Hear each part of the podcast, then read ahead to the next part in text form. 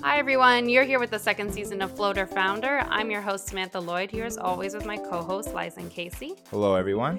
And today we are speaking virtually with Charles Bennett. He is the founder and CEO of Triella and also a family friend of mine who has, unfortunately for him, known me my entire life.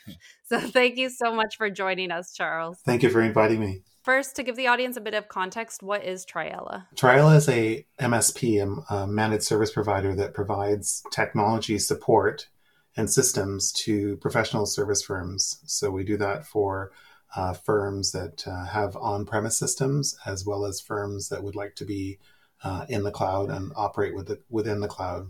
So basically, we provide technical assistance to companies so that they're able to focus on their business and we focus on their technology. Yeah, that's really interesting. And what kind of made you decide that you wanted to, to start this business um, so many years ago?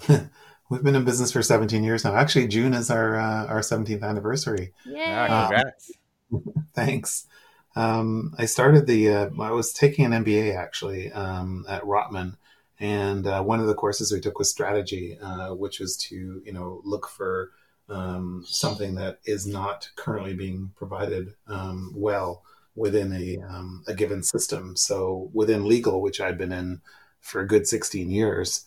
Um, there was always this gap uh, in technology, mainly to get expertise um, for systems development. Uh, that is, a firm would want to, you know, renew their technology, and there was no consulting firm they could go to to to uh, do that, if you will. Uh, so I wanted to create that um, and have that available. So instead of people going to the states for this consulting work, they'd come to us. Um, so that's how we started. But uh, what happened was that as a course of starting and doing this kind of work, um, you know, we got to a, a point with a, a, client that's we finished all the consulting work, and they said, "Okay, you've done all the consulting work. Now, who's going to put this in?" All right, we don't want to go to somewhere else and, and, and teach them everything we just taught you. So then we developed uh, a, a, service practice in implementing technologies uh, for people. And uh, so we went ahead and did that. And then uh, when that was finished, I said, well, who's going to support it? Like you know we, we we're gonna need somebody to you know if you have questions things like that we need somebody to to help us there. So that's how we got into into into doing um, sort of help desk support and ongoing support for our clients. So Triella started out to be a consulting company but ended up being a managed services company just because of the the needs that were driven from our clients.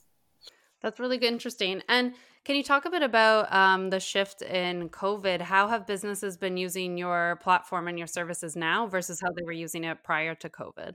Well, the immediate shift uh, with COVID was to get everybody working remotely. Um, so different clients were in different ready states of readiness as it applies to uh, working remotely. Some um, who, for instance, were on our TriCloud environment, which is a, a Citrix-based cloud environment, could simply just move home and continue working the way that they had before. Uh, some uh, didn't have any remote access at all. So we had to put in VPNs uh, for them to be able to uh, and assist them with their connecting their home computers to be able to uh, connect to their office environment in order to work uh, remotely there. Um, some had partial remote access using some kind of remote access technology, and we'd have to buy more licenses to be able to get everyone uh, working uh, remotely in that way. Some used um, products like uh, you know TeamViewer or GoToMyPC or something like that um, to be able to establish remote access. It was different for every client. So we spent probably a good three weeks uh, getting that done for all clients, and then um, what's happening now is after people went through the crisis and things started to settle down, now a lot of clients are sort of looking at our TriCloud environment and saying, hey, let's get ourselves onto there so that we're ready for phase two. So yeah, having been in business for over 17 years, you've really seen kind of the security ecosystem really evolve. Can you talk about like how it's changed and where you see it going in the future? Back in, you know, 17 years ago, the biggest thing we had to defend against was the I love you virus, which meant, you know, having some sort of antivirus software to be able to remove that from the system.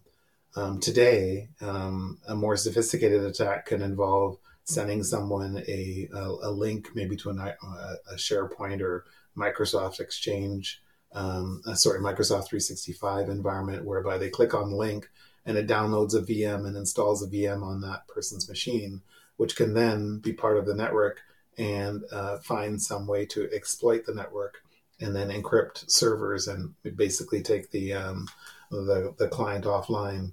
So the um, security things that we had back 17 years ago versus now are way different. In fact, if you go to our website under security, you'll see the bronze, silver, and gold levels of security uh, offerings that, that we have. The, these aren't security packages, but more um, fit. So if you have a business, you should have at a minimum all the bronze items, and then um, uh, you know if you if you uh, are more concerned with security, you would have some of the silver items. And if you're hyper vigilant on security, then you should probably have all the gold items, which includes things like annual pen testing, um, having a cybersecurity firm, um, you know, on um, retainer in case you do have a cybersecurity incident. Um, you know, uh, public relations associated with cyber cybersecurity, re- reporting to the Ontario government, uh, all these things. Yeah, that's great advice. And can you talk a bit about um, for your company um, running it out of Toronto for 17 years and everything that you've seen change in the Toronto tech ecosystem in that time and startup ecosystem? Um, how has your company been able to grow into such a big organization in that time? And what are the changes you see happening in the future for Triella? In terms of uh, the Toronto marketplace, um, we focus on professional service firms. So we're not dealing with typically startups and uh, you know other types of organizations. We're really focused around law firms, accounting firms, you know, design firms, those kinds of things. Um, these are people that typically bill bill their time, and so their time is is is precious, and therefore they need their systems working all the time. So what we focused on is building a really good service organization that you know the amount of time it takes to respond to someone's problem is you know uh, 15 minutes. Uh, the amount of time to resolve a problem uh, from start to finish on average across all our thousands of tickets is you know 6.7 hours. So um, we have a you know we have a dashboard um, in our office which is now available on their computer because we're all working from home so they can see the dashboard and they can see, you know, how many tickets are coming in, uh, what's our what's our metrics in terms of servicing people, and we meet every day and we talk about these metrics and make sure that you know we're doing our best to to service um, our high um, high uh, need uh, clients as quickly as possible, and that's what's helped us to grow. Very cool. And in terms of professional services, your background, um, part of it was in law firms. So, can you talk about kind of the gap you saw in that market um, that allowed you to build the consultancy into this uh, managed services platform? Uh, yeah, I mean, when I was back, I, I, I, worked as a, I started as a technician at Torys and worked all the way up to IT director through the merger um, with uh, with uh, Curley in the states um, uh, all all the way through that, and then left left somewhat after that. But during that whole process, um, you know, I was consulted by a lot of other law firms uh, for uh, technology advice. I was also part of the TLOMA, the Man- the Law Office Management Association.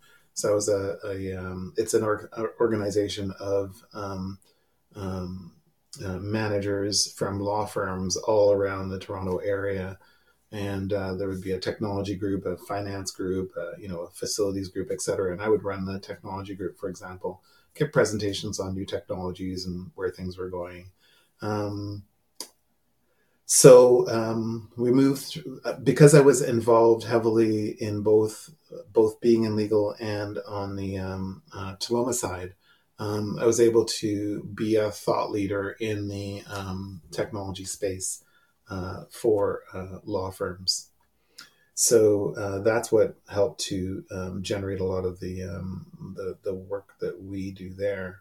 In terms of the future, um, where we're looking is to do more uh, cloud-based uh, work. Uh, we see that you know this pandemic is is a sort of a, a, curtain call. You know, that's a change in the way that people work. We're going to see probably a, a lot less use of permanent offices. Uh, anybody who does have a permanent office is probably going to have less space and going to have some sharing of offices as well as people working from home and people working in the office.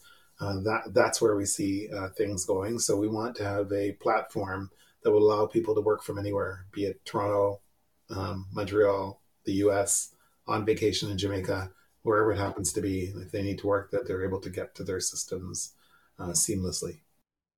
Cool. Yeah, that makes sense. Yeah, that makes a lot of sense. Um, so I've heard that the weakest point of security for any company is the people that work there. Um, what can companies do to kind of prepare their employees to not click the malicious email links in the first place? We actually added um, URL protection to uh, email messages that people um, receive. So what happens is for all of our clients, um, once we added this, once somebody clicks on a link, that link is actually rewritten and it goes to a company that checks the link to make sure it's not um, uh, dangerous and then we'll allow the person to go to that link if it isn't dangerous and if it is dangerous it'll say so. It'll still give them an opportunity to go to the link but it, it stops them and says hey this link i think is dangerous and uh, so therefore it might uh, cause a problem right? So um, um, so that was one of the things we did early in the game there. So what we're trying to do is uh, is protect users from themselves.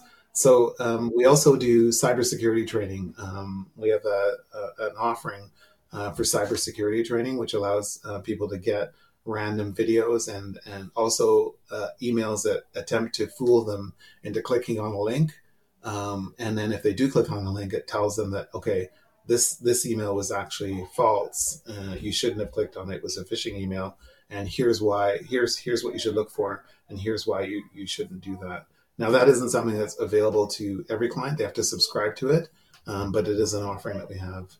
Um, we've also got, we've also got a tool um, for dark web monitoring. So you know when you have breaches like um, linkedin you know has passwords and e- email accounts leak, leaked or any of the ones you hear about um, we have a service that looks for when those things go on sale um, so if, for instance, cbennett at triella.com became available on the dark web, then we would notify Charles that, hey, you need to change your password because there is a potential that um, that uh, your uh, password's been uh, leaked on the dark web. You know, because a lot of people they have the same password for LinkedIn as Facebook as maybe their office computer. So if you get that password once, you might be able to to infiltrate other systems.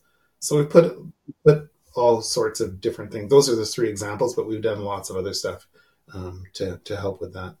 That's really great. That'll definitely be helpful. We think uh, cybersecurity is going to be kind of a, a, challenge for a lot of companies as they switch to remote. And like, you can't just pop over to someone's desk and be like, "Hey, did you send me this email?"